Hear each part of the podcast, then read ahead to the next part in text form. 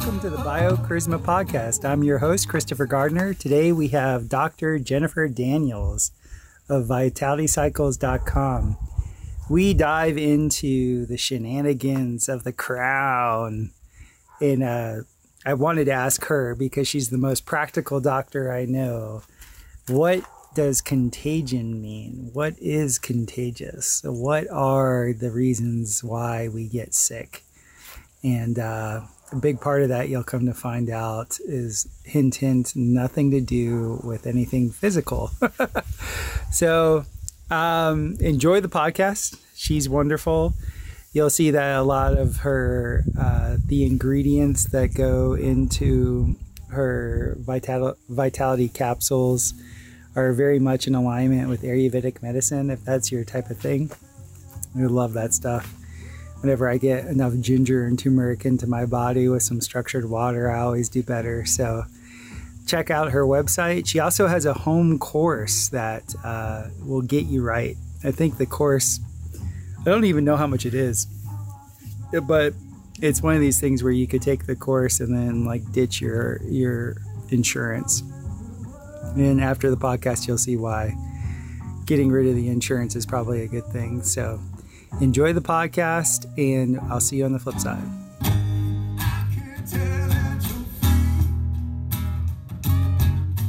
I'm here with the illustrious Dr. Daniels of Vitality Capsules. It's still, no, it's Vitality Cycles now, correct? Yes, it's Vitality Cycles. Thank you. yes.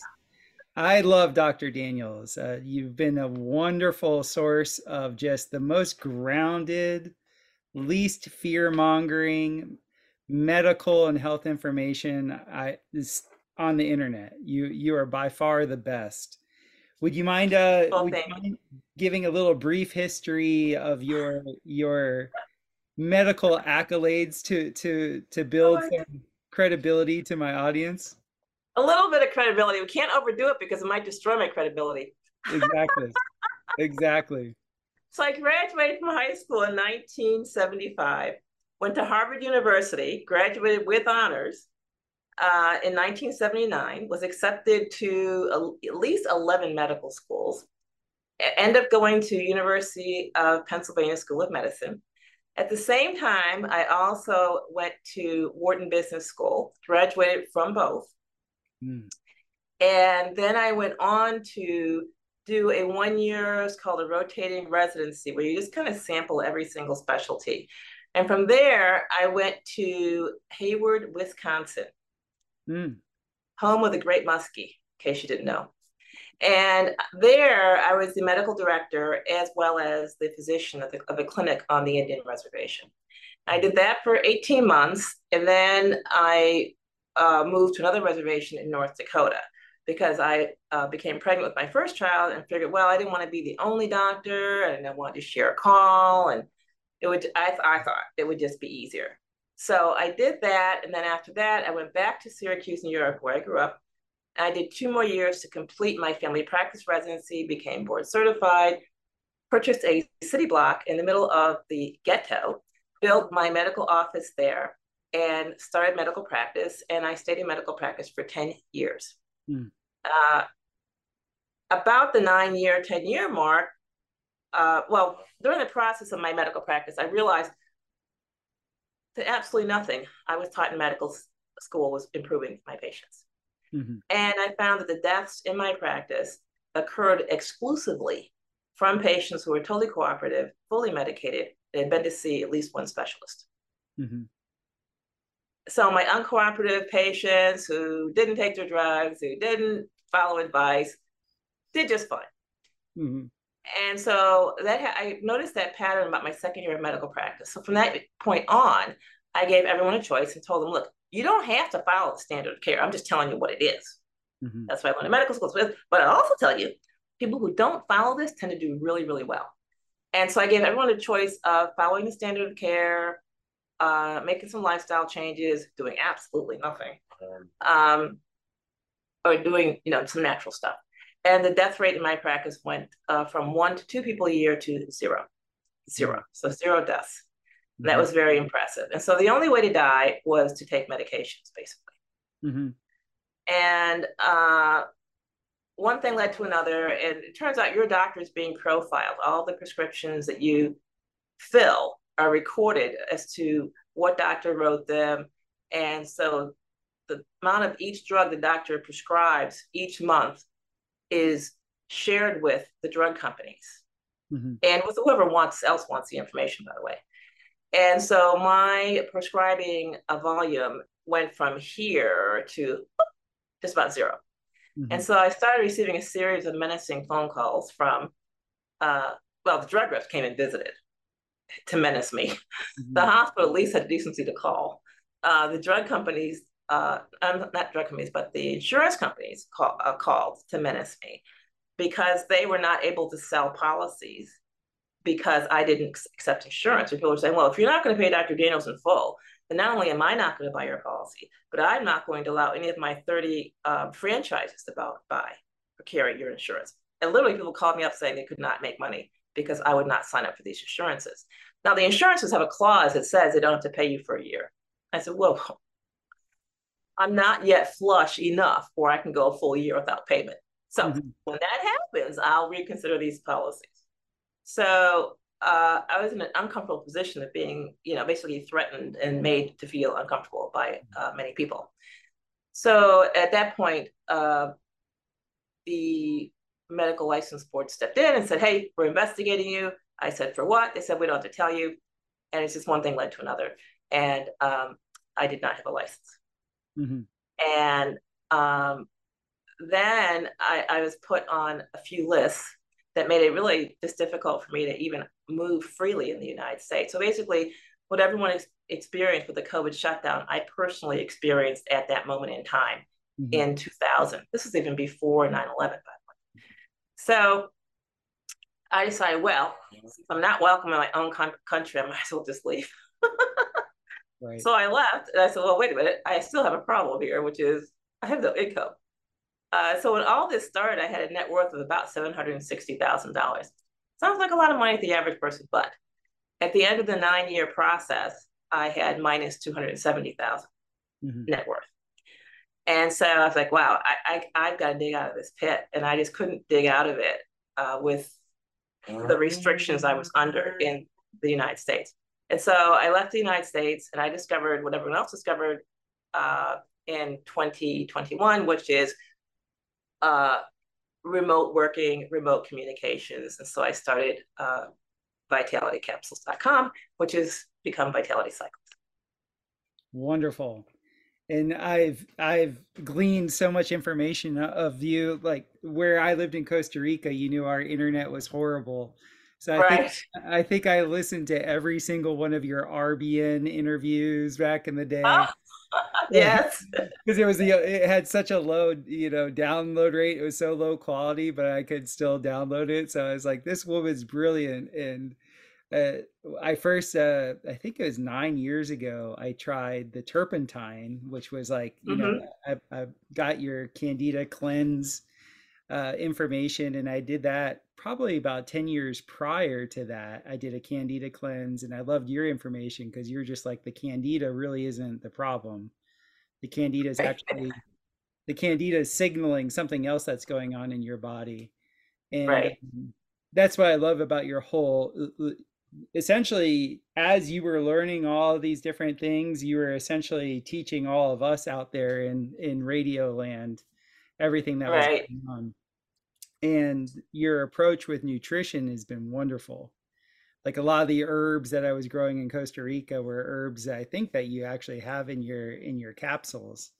So right. this this must have been an incredible vindication for you uh, in a very weird way when um, they rolled out COVID, when they ro- rolled out the corona. What was it, what was it like in Panama? Because for me, it changed everything in Costa Rica. Uh, it wasn't really bad because uh, in Panama, most of the laws are kind of in name only. Mm-hmm. And so they just put something out there and hope that you obey, obey. And yeah. Mm-hmm. So uh, it was more of a psychological thing, right? So whenever you hear a law or a rule, it's like, oh my gosh, I have to obey. If I don't obey, oh, what happened? Oh, oh, oh. And so I really had to calm myself down and say, hey, wait a minute. And so what I did was I first they restricted the hours you could go out, right? You can only leave your house for two hours a day. And the restrictions were two hours a day based on your age, uh, the last digit in your uh, Panama ID, the last digit in your um, passport. Mm-hmm. So I had basically two, four, six hours a day that I could be out. Mm-hmm. And if anybody stopped me, I could decide which hour it was and which ID to show them. Nice.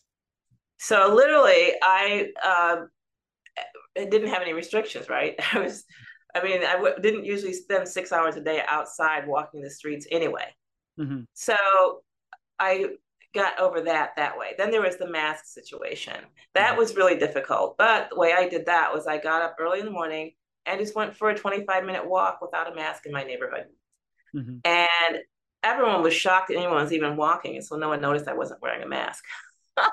They're like, look at that lady. Oh my God, she's so healthy. She's so athletic. She's going for a walk. I should go for a walk, but I'm not doing it. Oh, thank God she's doing it for both of us. Mm-hmm. so that those two things really uh, pulled me through the whole thing. You could have had you could have had a wonderful smuggler business. You know, you had all these hours that you could be out. You could have been moving you could have been moving product for people no problem because you had no restrictions.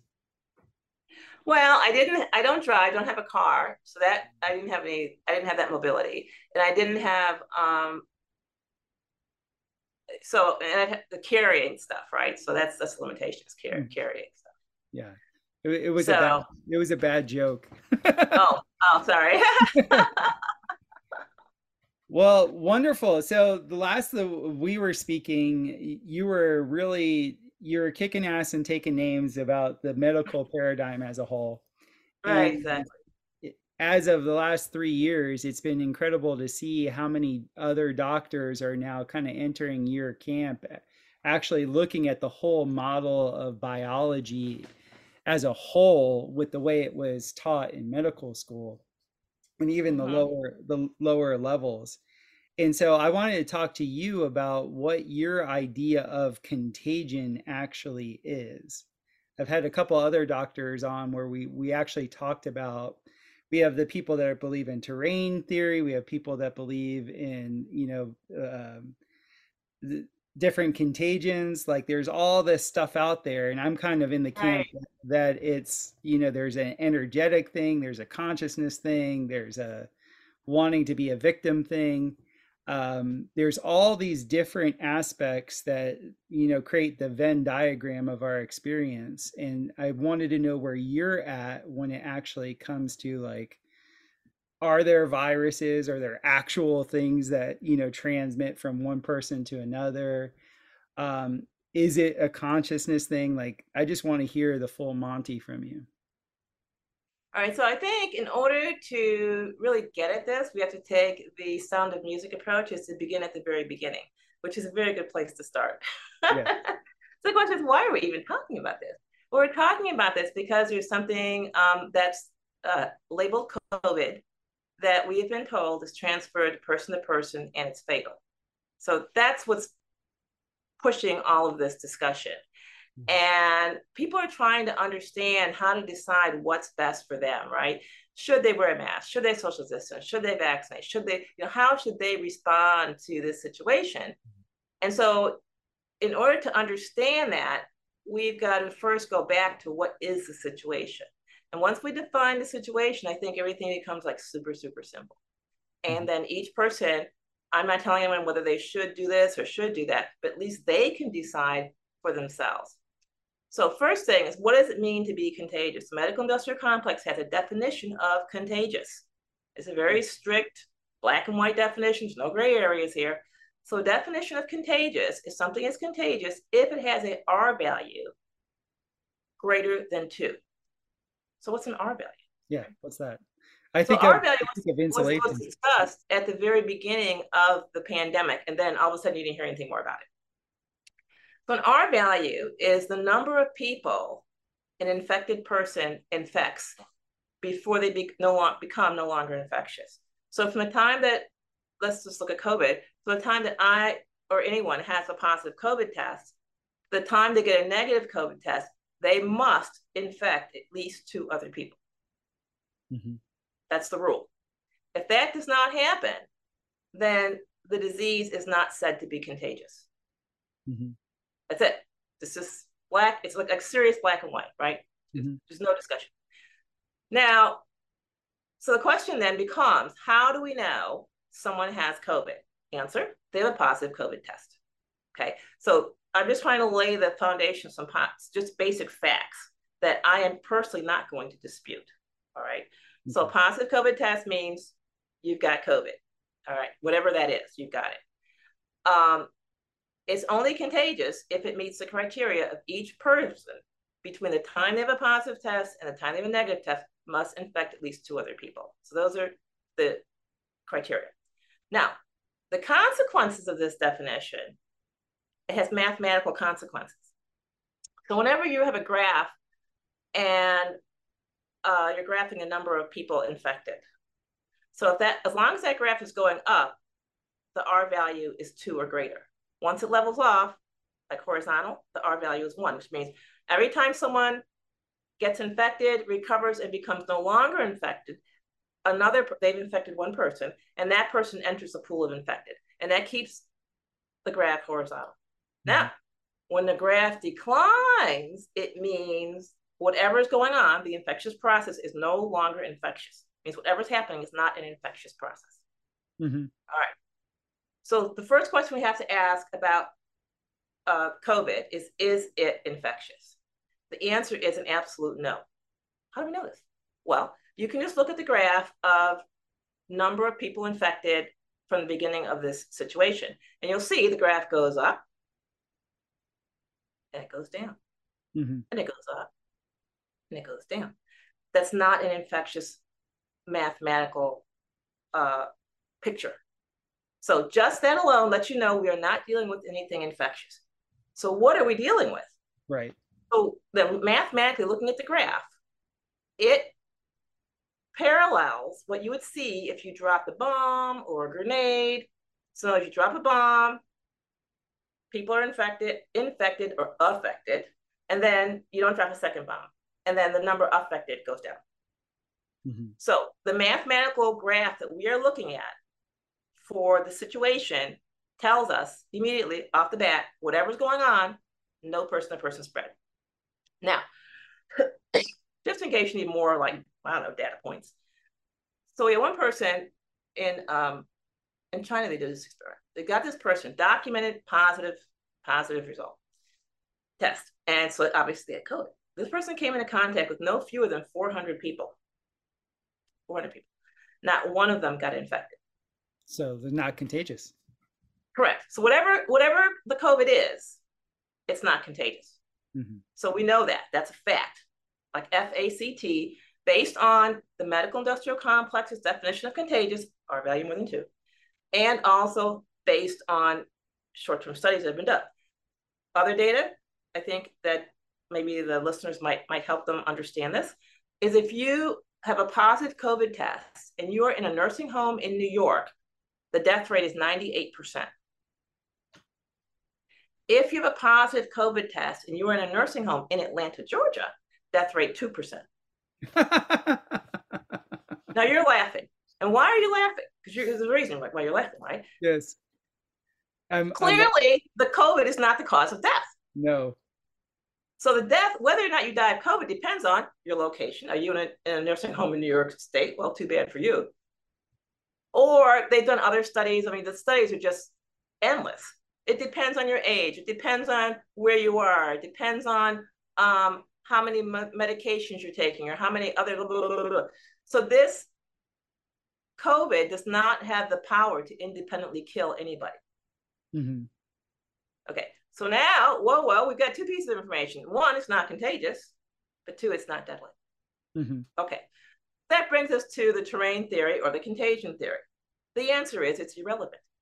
Right. If what you're dealing with is not contagious or deadly, then the terrain theory or the infectious theory are just distractions, reasons to get clicks, reasons to keep people from paying attention to maybe what's really going on. Mm-hmm. So that's that that particular uh, theory. There's something else. Oh, lab leak theory. Same thing. Maybe there is a virus. Maybe it's genetically modified. Maybe it's been enhanced some way. But we can see by the mathematics, it's not deadly and it's not contagious. Right. So so I experienced a fever during this time and I, because I was traveling between the United States and Costa Rica, I was being tested all the time. So let's take out all the stressors of modern day travel. Let's right. just say I got sick and Correct. I had a I had a beautiful experience with it. Like I had I was tested positive for COVID. I had a 3-day fever. I hallucinated I had incredible hallucinations. It felt like my heart opened up. My breathing did change. It was weird. It was like a, it was a different type of fever, but I wouldn't say it was any more intense from fevers I had had in in in the past. But there was like a it was a different experience. But you could say a sensitive enough person is going to say every experience is different than the other. Like you can never it is, because all, you're old, you're older. I can see all these gray hairs you have, right? Things have changed. Right. yes. That's right. I, I, I, need, I, I, need your uh, I need your hair darkening formula. Um, oh, I have advanced that, so I've got something even even better. But that's another story.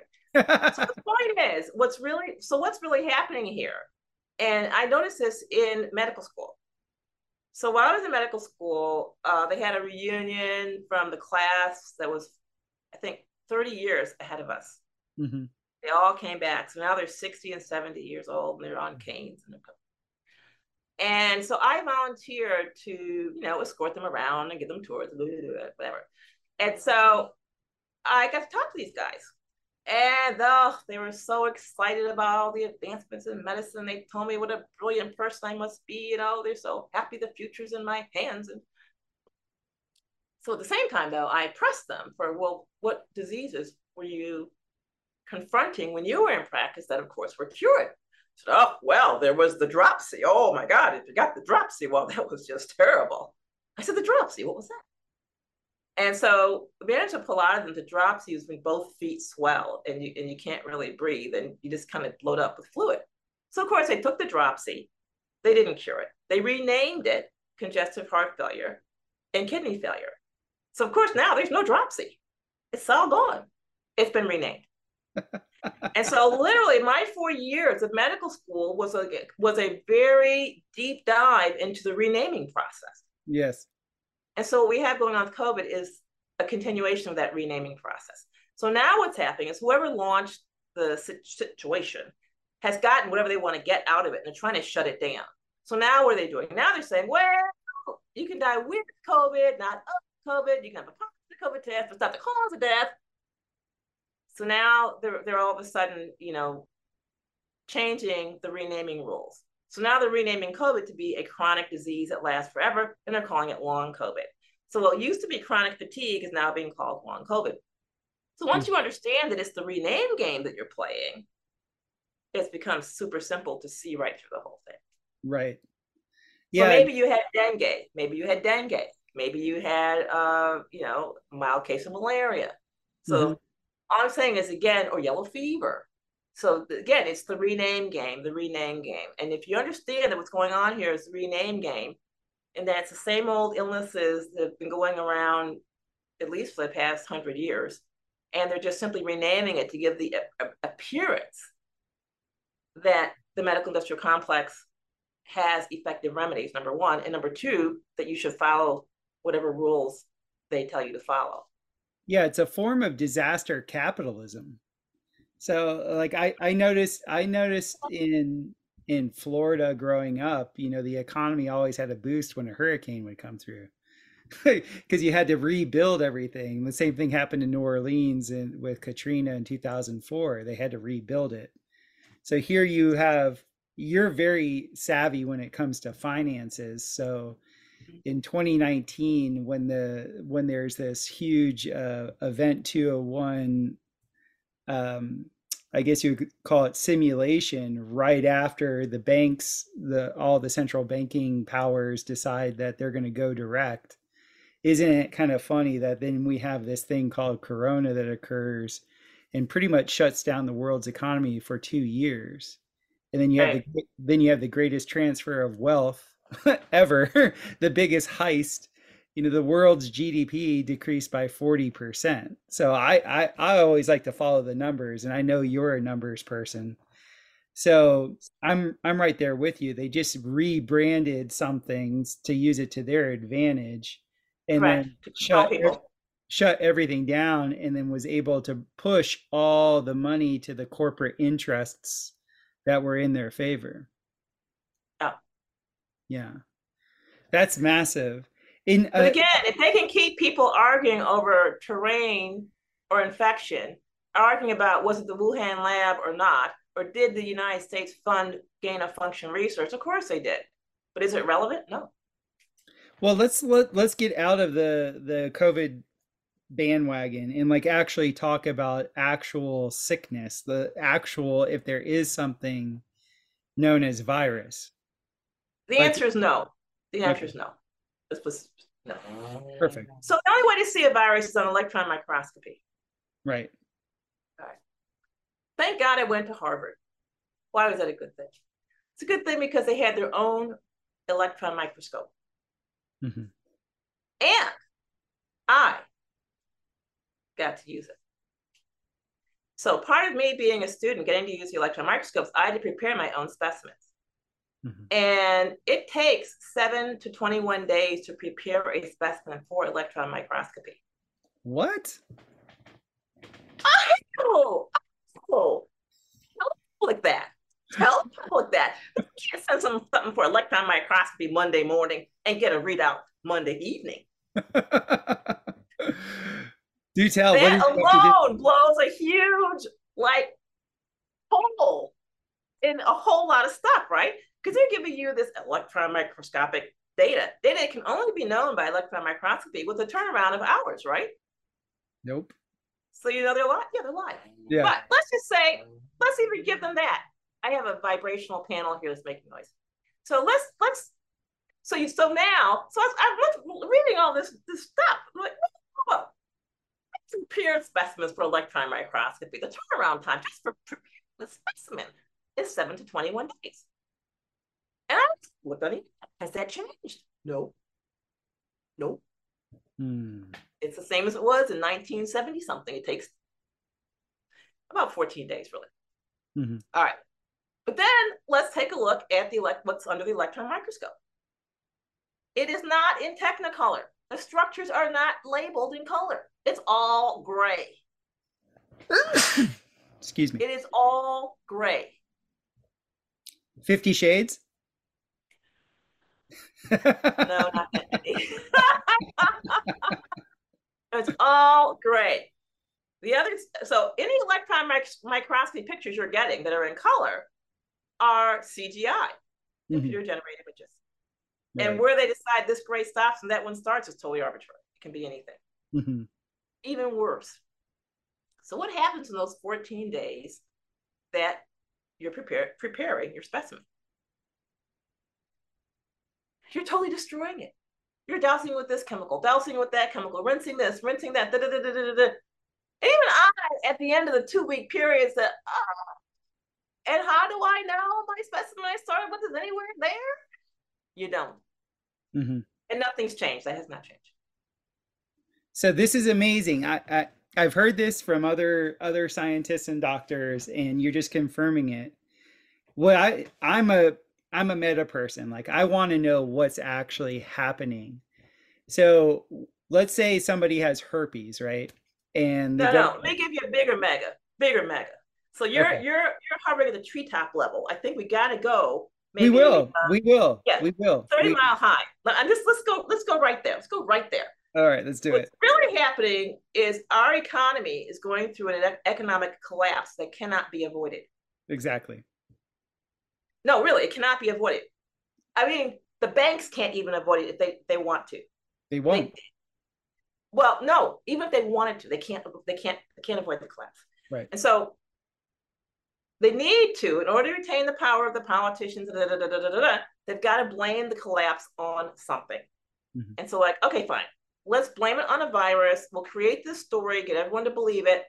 And so people need to understand it's a story that was created that has no substance. Mm-hmm.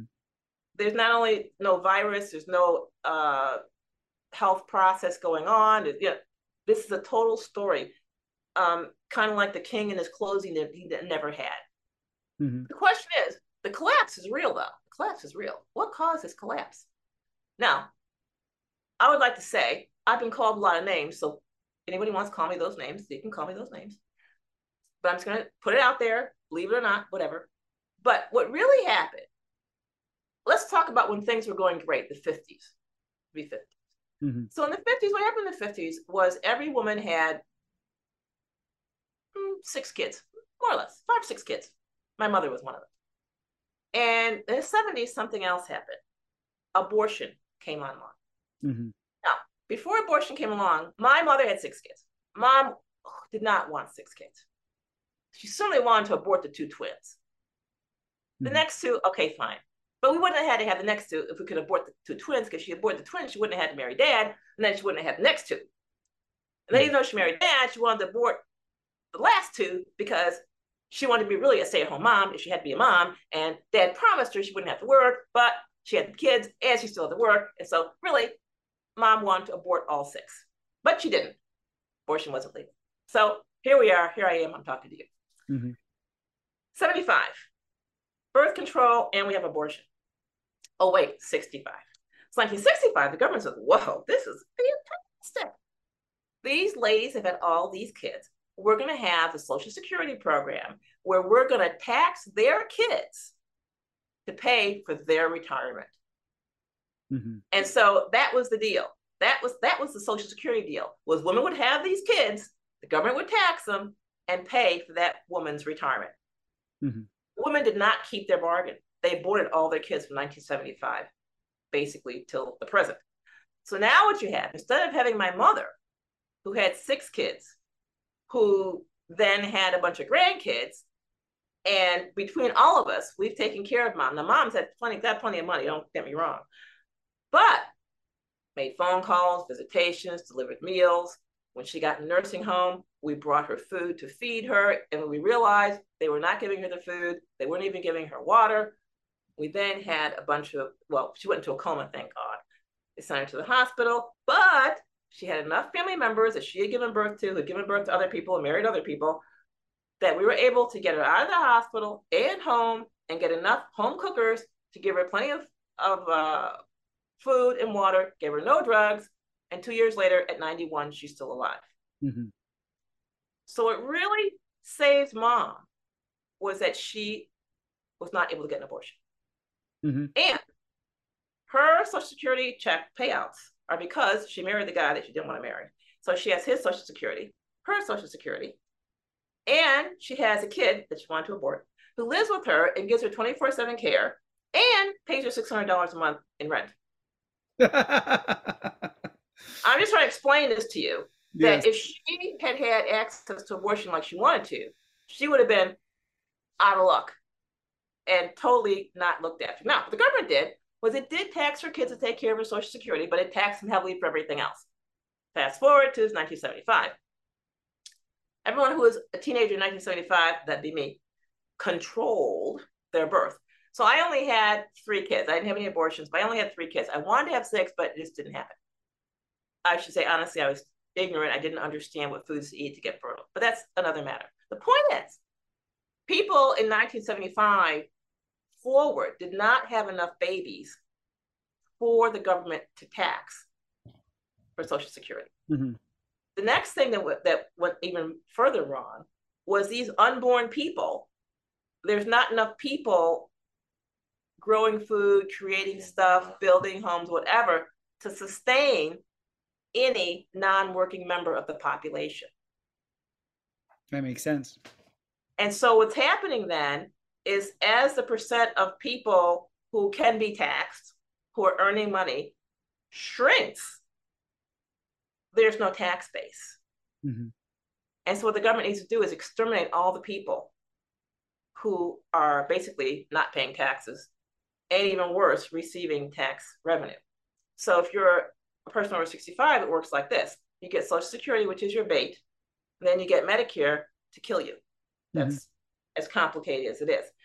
So that's really what's going on now.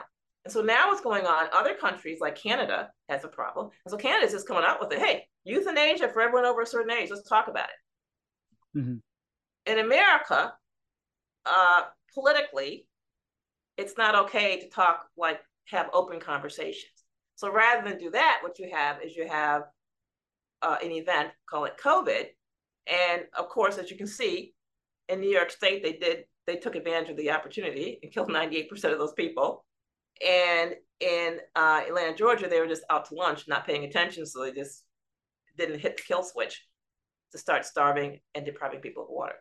Mm-hmm. That's really what's going on here. And so it makes a lot of sense because in history, other than mosquitoes, democide, which is murder by government, is the largest killer. So that's really what that that is what's going on here. And so as an individual, then you've got a few choices here. One is is, is to get to work and become a taxpayer for God's sake. That's number one. Number two, don't accept any government funds because either uh, not uh, working and paying taxes or accepting government funds targets you for extermination. Yes. And that's it. It's everything else is just kind of fluff and, you know, window dressing. But that's basically what's going on. Yeah, my wife and I, we've been learning law and learning the whole the difference. Don't between... worry, they're not going to pay attention to the law. Don't worry. Oh, I, no, I, am actually learning it for my own edification in the sense of mm-hmm. the difference between the public realm and the private realm. Right. You're actually partaking of the government, you're voting and you're giving them your consent all the time. They see you as a service, as somebody that's activating uh, the service orientation, the reciprocal uh, relationship. You're activating a slave master relationship. Precisely. Precisely. Yeah. It's a slave master relationship. Make no mistake about it. And you are not the master, you are the slave. Right. Not only slave, but you are the cash crop, is really what you are. You're mm-hmm. the cash crop. And so once you activate that relationship of accepting money from the government, then you give them basically permission to decide how long you live and when and how you die. Okay, so let's you and I are on the same page with that. I'm in 100% agreement with you. Let's talk about other disease. I really want to get to the to the heart of because you already said that you weren't able to see any specimen. You you know from your training in Harvard how they actually pre- how they prepare specimens. Whatever. I did it myself. I know. In fact, I followed everything to the letter. 17 hours. I got up at 2 a.m. and trudged up to the electron microscope and just did the next. What that code meant. Yeah, so, no, no, I did it. Let me ask it plainly. What is actually happening when you have someone that is sick? Let's just say disease. We don't know what it is, but they're let's just call it their their their biorhythms, their their health is whatever happens, things not going right. They don't they don't the body's not acting the way they want it to act. They're right. And they come a they come in contact with another person and then that person ends up having the same symptoms. Is there what what is actually happening in that in that relationship? Okay so what's happening is that relationship is a myth. It's a myth. It's your perception. So okay. let's say you have two kids who are going to school and they're from different households and they go to school the same class. The teacher is feeding the homogenized pasteurized milk to all the kids in her class because they're all going to get sick. And mm-hmm. then it's going to be attributed to an infection type orientation. Right. That's one model of what happens. Mm-hmm. And, and that's very clear. The next thing is they did a very, very good study on the infection of measles in a Jewish uh, community in New York. Then the thing about the Jewish community is it's closed, right? Closed. So mm-hmm. their schooling is their schooling, and they have their homes. They don't mix with other people. These are like devout Jews. So because of this not mixing, it was very easy to study transmission. And what they found was that one kid would use the bathroom, all the kids using the bathroom after him would have an issue, not all, but many. And then he would touch the doorknob to enter the classroom, and anyone who entered that classroom using that the doorknob basically got sick. And so it's like the, they told you, really, it's toilets and doorknobs. yeah. And so what happened is the body dumps the organism, whatever is so-called infectious, in the poop. The mm-hmm. person has, let's just say, poor bathroom habits. Maybe they wash their hands, but not very well. They grab the doorknob and they leave on the doorknob some infectious particles. Right. And then the next person using the door and so on. So what they found is people who entered that that room uh, were more likely to be infected. But once you're in the room, being close to an infected person didn't matter. Right. So even within a classroom, they have like a certain number of people in a classroom, maybe 15 or 20, I don't know. And the kids work in pods of five. They could not detect any transmission among those pods. So mm-hmm. in other mm-hmm. words, if you were in a pod with someone who was infected, you would not have any increased likelihood of being infected, even though they were close together, sitting around a table, you know, working, whatever, doing projects. But if you had used the bathroom, let's case, let's say it was a boys' room, then you had a higher infection rate, or it was a girls' room, high, higher infection rate. Mm-hmm. So they they so all this information is known. So let's talk about vaccines. This okay, what the hell, right? So they know and have known for some time that vaccines don't work. Even our favorite tetanus shot, totally irrelevant. And the government itself came out with a statement, and this is a while ago, 20, more than 20 years ago. They said, we believe that the decline we've seen in infectious diseases is not through, it's not due to any vaccination, but to the fact that people are no longer coming in contact with these organisms. Many of the organisms that we're being vaccinated against are organisms that are farm organisms that come from cows and cow manure. Uh, excellent example is, um, you know, tuberculosis comes from cows. Um, tetanus comes from cows. So um, Clostridium all these things come, come from cows. And so people are no longer engaged in farming. And even if they are engaged in farming, the methods of farming are far more mechanized and hygienic. So you're not going to catch these diseases from um, the cows, the animals. Mm-hmm. So the reason people are not getting these infectious diseases is because of the movement to the cities, number one. And number two, the indoor flush toilets because the outdoor toilets, remember, were shared with hundreds of people. The whole neighborhood used that outdoor toilet. Once mm-hmm. the toilets became indoor, just that family used that toilet. And now, where we are in modern times, the average family has more toilets than they have family members. That's amazing. Yeah. So that's what has really stopped the spread of disease. And the disease was never person to person spread. It was always feces, uh, or fomites. Feces, What's a fomite? Fomites. A fomite is an inanimate object like the doorknob, where the infectious agent is deposited there by one person, picked up by another person who uses that same object. Mm-hmm. For example, in the 70s and 80s, telephones were just notorious.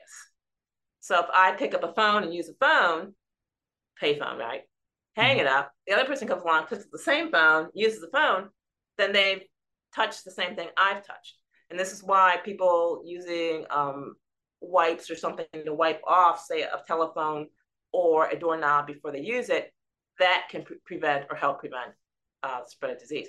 But the biggest thing has been sharing a toilet with fewer than 100 people, fewer than five people, and now everyone has pretty much their own private toilet.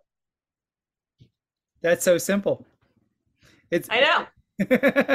it's kind of funny because today I was I'm I'm designing this this third phase of a building project I'm doing, and I was ordering all the separate septic systems and toilets. So this is this is like right up my alley to hear this.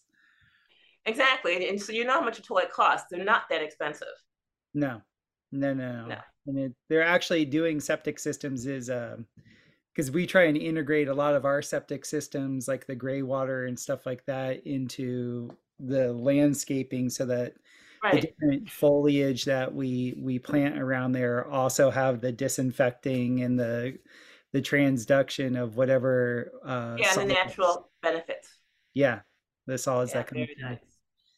Back when we had spoken before you had anchored something in my mind before um before the whole covid and before we had our child and all this was this whole notion of never get punctured.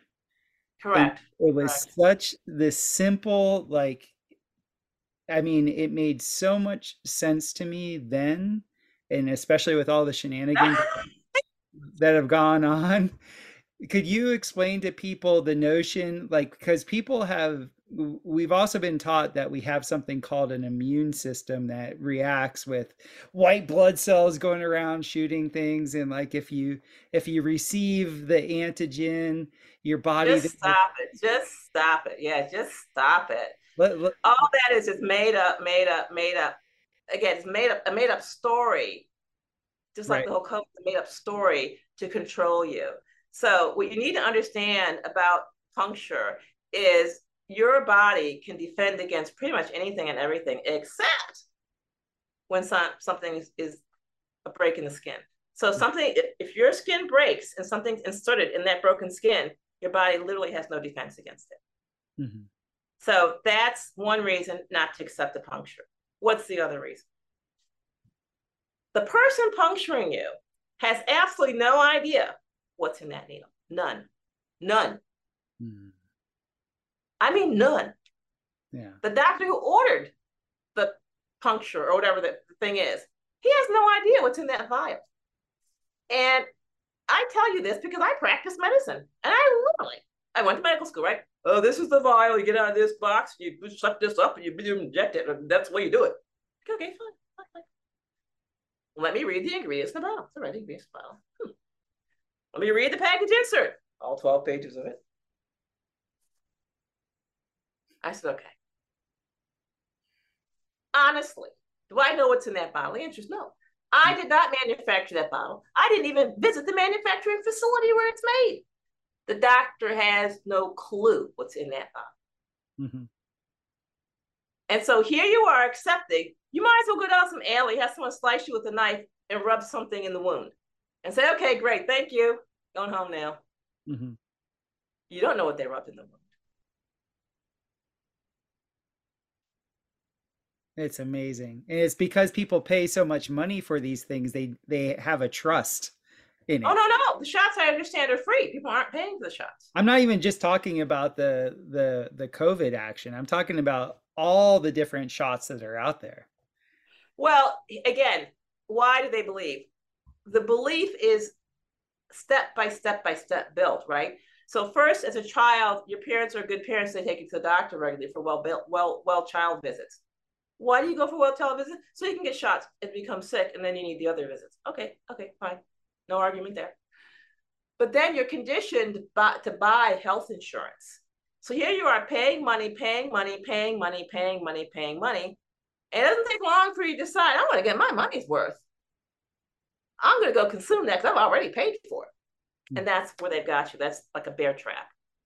Mhm. You know, you're not going to get out of that. Never forget, I was a kid and uh, the whole family went to Toronto. We went to this restaurant.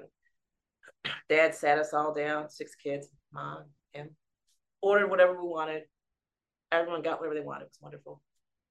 The grandma, I mean, my mother rather, at the end of the whole meal, or as it was ending, it was clear, Dad noticed that she was not eating on her plate very well. She's kind of nibbling and picking at it. And he asked her, he said, Well, well, Lil, what's the matter? She says, Well, you know, I, I really don't like this. It doesn't really taste, I, I, I don't know. He says, What? She says, Well, you paid for it. He says, Wait a minute. They already got my money. We're not going to let them take your health, too. We're Mhm. out of here. So he told her, Look, don't eat that stuff. Mhm. Sure, I paid for it. So all they got is our money. Don't consume it and give them your health, too. It's the same with healthcare. All right. So you got stuck for the health insurance premium. All right. You suckered in. They took your money. They got your money. Don't show up and give them your health. So what is so say because I work in construction, I build lots of homes. I come across the I come across chemicals all the time. Let's just say like a simple varnish. That's a Right. toxin. The Right. body takes takes on the toxin and it wants to get rid of it. Like the natural course of of of health is the body has these detox pathways that occur. Right. Right. Is Super simple. Water and poop. Just drink some water and poop a lot. So the question is, how does someone get sick? And the answer is there aren't very many ways. Either someone hit you upside the head with a baseball bat that punched you, it's called trauma, right? Or you fell a long distance, those are trauma. Not enough water, um, not enough nutrition, whatever the nutrition is. Mm-hmm. Um, too much of an overwhelming exposure to toxins and poisons. And three, constipation. That's it. That's the whole story. There's no other illness cause. You have to modify those five levers. Mm-hmm. And the problem is, modern medicine doesn't modify any of those levers. So it doesn't have the ability to improve your health. I have, again, we don't need to get complicated. I have at least a dozen people that I know that suffer that I'm friends with, that I'm family with, that have severe constipation problems. Other Correct. other other than dehydration, what causes constipation? That's what I'm saying. Other than no oxygen in the air, what could possibly interfere with breathing? Just give me, grant me one miracle. yeah, right. So uh, without water, your bowels can't move. They just cannot because uh-huh. water is the lubricant that makes things move. Right. So you could ask me if there is enough water, what could cause constipation? Yes. That would be a reasonable question. But oh wait, I'm going to dehydrate myself. Uh, what could be the cause aside from that of my constipation? The answer is, what are we talking about? You want me to lie to you or something? I don't know.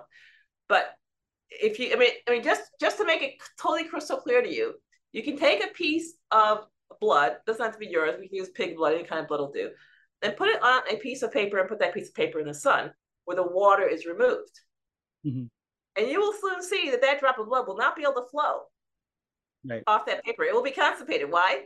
Because the water was removed and it's dried and crusty. And that's what happens in people's bodies. Mm-hmm. Literally, yeah. the, the poop, it becomes dried. I even have a medical term, inspissated. Yeah, inspissated. That means it becomes rock. I went to medical school. so it becomes so hardened and encrusted, literally like stone, and it, it cannot leave the body. Okay.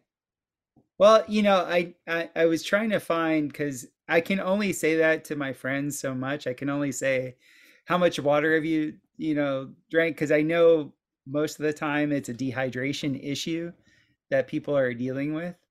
But um, wait, but wait, but wait. Even if you tell them to drink water, what are they gonna do? They're gonna drink tap water. Government no, no, tap water no, no, you... filled with what? Filled with uh, fluoride no, stupidity. No, Dr. No, D. That's what they're gonna do when you tell them to drink water. That's what they're gonna do. These are people. These are people that I'm close to. You know me. I'm a water nerd. So I got water purification systems. I got vortexers. I got incredible well cleaning systems. I have spring water. I, I'm I'm dealing with some of the best water in the world. I, I I'm so past the point of uh, I'll so never tell people. So when you tell them to drink water, what are they going to drink? No, I'm talking about people that I've built for. I'm talking about. Oh, okay. Yeah, I, I'm. I'm not. I'm past the level of like you know talking to somebody and say just drink. some general public. yeah, I'm not. I'm. I'm not at that point. What I'm trying to get to is I'm trying to find a middle ground because I understand when I'm unhealthy, when I'm puffy or whatever, it's because I haven't sweat enough. I haven't gotten and moved enough to get the d- detox pathways moving. And whenever I do, I feel awesome and it all yeah, everything's fine. Yeah. Yeah. And I drink a ton of water. I'm I'm exactly. a water baby. So exactly. I, I know these to be true for myself. I was just wondering because I send so many people to your work and they're like, all she says is drink water. and I, I, just wanted to well, to. you got to start with that. Then you can move from that. But if you don't drink water, nothing works. Yes. And so you're wasting your time, you're wasting your money with any supplements or anything else you want to do. You can eat as organic as you want to. Um, if you're not drinking water, you're still going to drop dead early. Yeah. Yeah, so people that have blood pressure issues in the sense that they have low blood pressure, what I found is when they start drinking a lot of water, they they they get like really woozy. They get like to a point where like they're not eating enough salt with it. But the water is the first step. So now they need to add salt, and now they need to add food, and they'll be just fine. Okay, perfect. That's good to know. What is an immune do we have an immune system and if we do have an immune system what is it so here's a joke my husband told me this joke so he's in costa rica and um, it's hot in costa rica so he hands this this little boy asks for a drink and the uh, guy gives him a drink and the, the boy says wow the water the water's cold it's a and and the American person says, yes, this is a thermos. It keeps the hot hot and it keeps the cold cold. And the boy looks at us, but Mitha, but Mitha, how do it know? How do it know? So how does the thermos know to keep the hot hot and the cold cold? So your immune system is the same way. It basically keeps what's inside inside and what's outside outside. That's its job. That's all it does. We don't need to complicate it with white blood cells, this cell, that cell. We don't, no, no, no. It just keeps what's in, in, and what's out, out. And what's in that needs to go out, it gets it out. And what's out that needs to come in, hopefully you have the sense to go eat it. Mm-hmm. That's it. That's the whole ball of wax. And so when people try and say, oh, uh, my liver needs this, oh, my lungs need that, they're, they're totally missing the point. So the immune system is your body's ability to keep what's in, what's supposed to be in, in. Mm-hmm and what's supposed to be out, out. And even with, with the insides, it keeps the blood in the blood vessels, keeps the lymph in the lymph. So keeps these things separate. Contained. It has to. And mm-hmm. if it doesn't, if these things start mixing, that's where you get things like swelling and this disease and that disease and the other disease. It's just that complicated. And so when people say, well, I need a stronger immune system, they're missing the point. What they're really saying is, my body is not functioning to keep in what should be in and to get out what should be out. Mm-hmm. So well, if we if we take it if we if we take that the immune system is separate from the rest of you, then yeah, it's not a useful concept. I get it.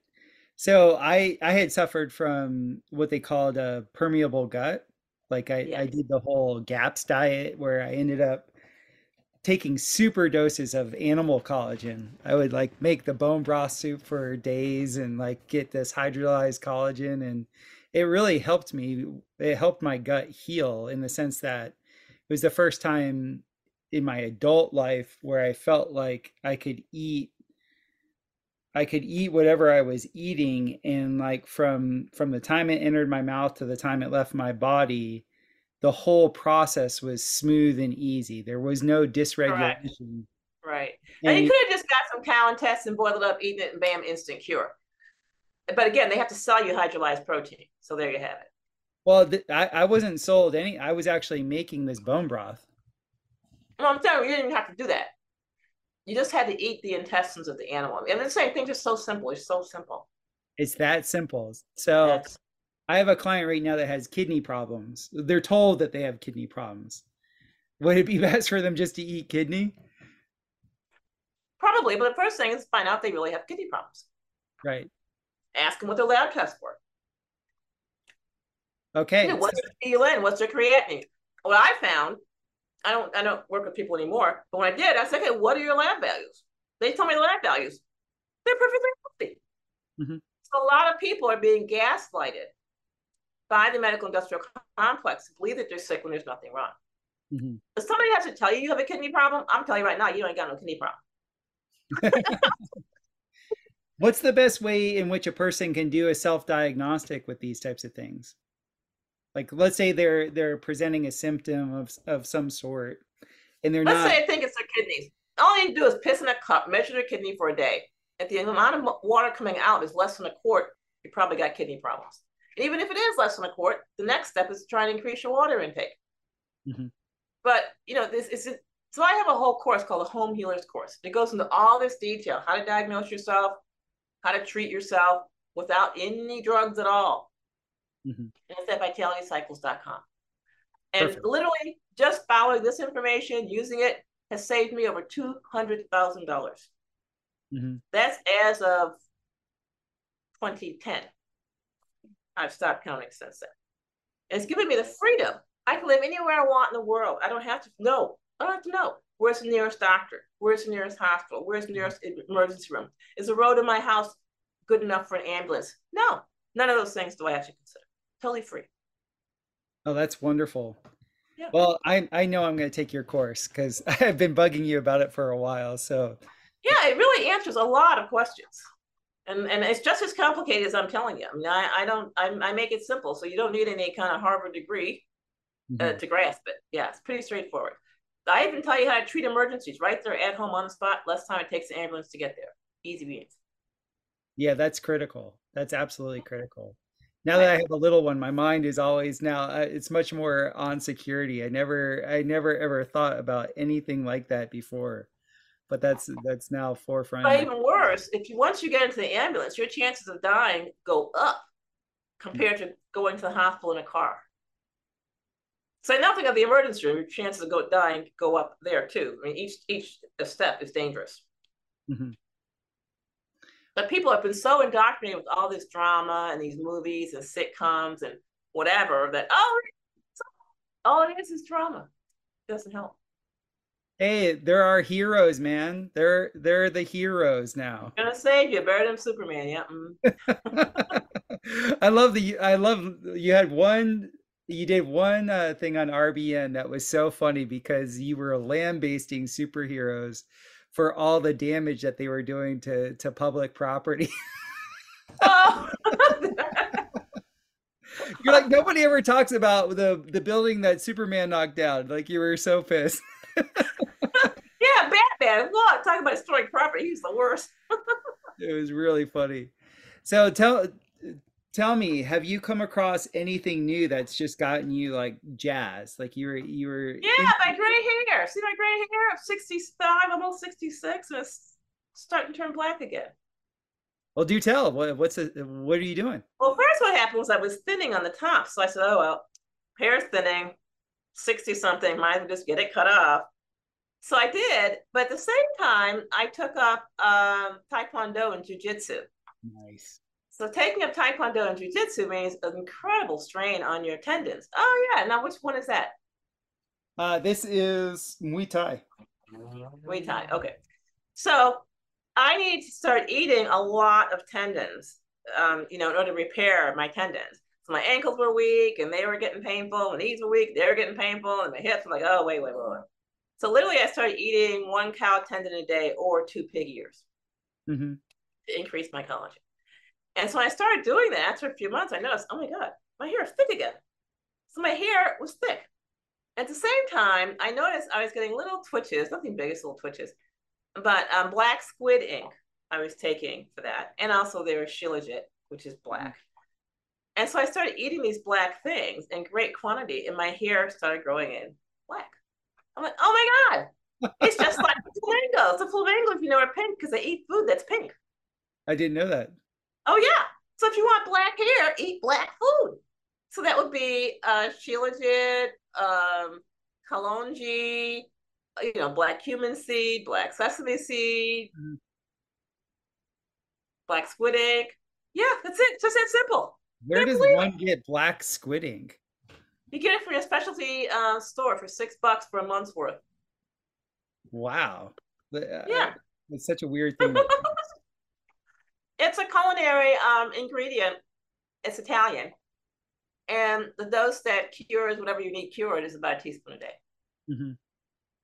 What I have a you you'll probably know this. Um, I've been told that I'm extremely deficient in vitamin C. And the number one way they can tell is I get tartar really, really quick on my teeth. And so, and then I've read all these other things, and I was like, I should ask Dr. Daniels about this because she'll dispel any. Well, how much vitamin C are you taking? I'd probably take only about a thousand milligrams a day. Yeah, it's a spit in the ocean. So that's about the same as taking nothing. So the um, so vitamin C has not been known to help anyone in doses under three thousand a day. Oh, okay. Problem is they can't sell you a pill that's three thousand milligrams, right? It's it would you would choke on it. So what you have to do then is um, eat things that have vitamin C in it. So Mhm. vitamin C, believe it or not, it's in organ meats. Mhm. Vitamin C is um, in many fruits. Yes. And so just eat things with vitamin C or just buy vitamin C. Just simple ascorbic acid, because all you need is vitamin C. You don't need the other stuff. You don't need the rutin. You don't need the the, the, the, the, the, the rose hips. No, you just need vitamin C. Mhm. So it's just three grams a day. Okay. That's that's simple yeah. enough. Well, Dr. D, it's been so great to reconnect with you. Yeah. Get, get, guess where I am right now? I have no idea. Are you in Costa Rica? No, no, no. Oh, you're in uh, Missouri. Yeah. You see, yeah. yeah, we bought a farm uh, on a lake in in the Ozarks. So it's oh, it's, nice Lake yeah. of the Ozarks. Very nice place. It's like being on vacation all the time. I hear. Never been there. Best way here. It's really beautiful. It's like dead center of the country. The county we're in is like literally the most central most county in all of the United States. Oh, literally the middle of nowhere, as they say. Pretty much. yeah, Texas I like living in the middle of nowhere. Yeah. I, I like that. Now, so are you building homes in the States or in Costa Rica? Where are you building? I'm building dome homes in both. I uh, oh, I have my I have my company in Costa Rica, and then I just started a company here. Okay. Yeah. Well, good luck. Well, thank you so much. It's You're been welcome. great. It's been great to see you, Dr. Daniels. Where can everybody find you? VitalityCycles.com. Yay! Are you still doing a show? No, you, you gave all that up, so it's just us us people that like pull you out of the woodwork. Every now and then, yeah. Well, wonderful. Um, I've been trying to connect you and Owen Benjamin. I know I know that he has he has some really good reach. Well, he's got the same email. You give him the same email address that you use. That's what. that's it. okay, perfect. Well, I'll, I'll try and set that up for you. Okay. It's been wonderful talking with you, Dr. Daniels. Have a have a great day. Okay, my pleasure. Bye bye. Bye. Hallelujah, Dr. Jennifer Daniels. She is awesome. Please go find her work out there. You know, she has her website that sells her her products, but look up other interviews of her. She uh, in the past switched me on to turpentine. At the time, I had tried probably six or seven different types of parasite cleanses and uh, I did the turpentine as per her instructions, and it was miraculous. It was really wonderful for my body. Um, I think I'm going to come up on another turpentine cycle here, and to kick off my little run of health going into the spring spring season. The sun is shining today, so happy, happy. Um, we have a bunch of really cool podcasts coming up. I'm going to get into more biology and anatomy with uh, Sophia Smallstorm. Um, we're going to start talking about orgone and orgonite. Uh, we touched on it just a little bit with Dr. Moshe Daniel, but um, I'm going to have Lindsay Sharman of Rogue Ways on the podcast, and I'm going to be doing a live stream here once I figure out the whole setup where I'll be answering questions you all have been so wonderful on Instagram and other uh, forums of contacting me and uh, supporting me. I really appreciate it. If you feel like supporting the podcast, uh, go ahead and go to topherhq.com slash donations. I think that, and uh, we, we take things on that. That'd be perfect. Um, yeah, so we're going to be moving forward I'm going to start doing some more videos of um, of me in action. We have a couple of projects that we're going to be starting here in Missouri, and uh, my ongoing projects in Costa Rica are on full tilt. So it's uh, it's it's really good stuff that's going on now. I feel I feel like there is a concrescence of very conscious people that are all moving into the area. Um, just overall, having that many people that are like minded and uh, sharing a common vision, it acts like a nice, powerful antenna array. And it, it kind of mm. just makes things a little bit easier, if you know what I mean. You're not fighting upstream. So, wherever you are out there, I wish you the best. And I, I hope that you're enjoying the podcast. And as soon as I find out when I will do the live stream, I'll let you guys know so I can field your questions in vivo. Have a wonderful day. Talk to you soon.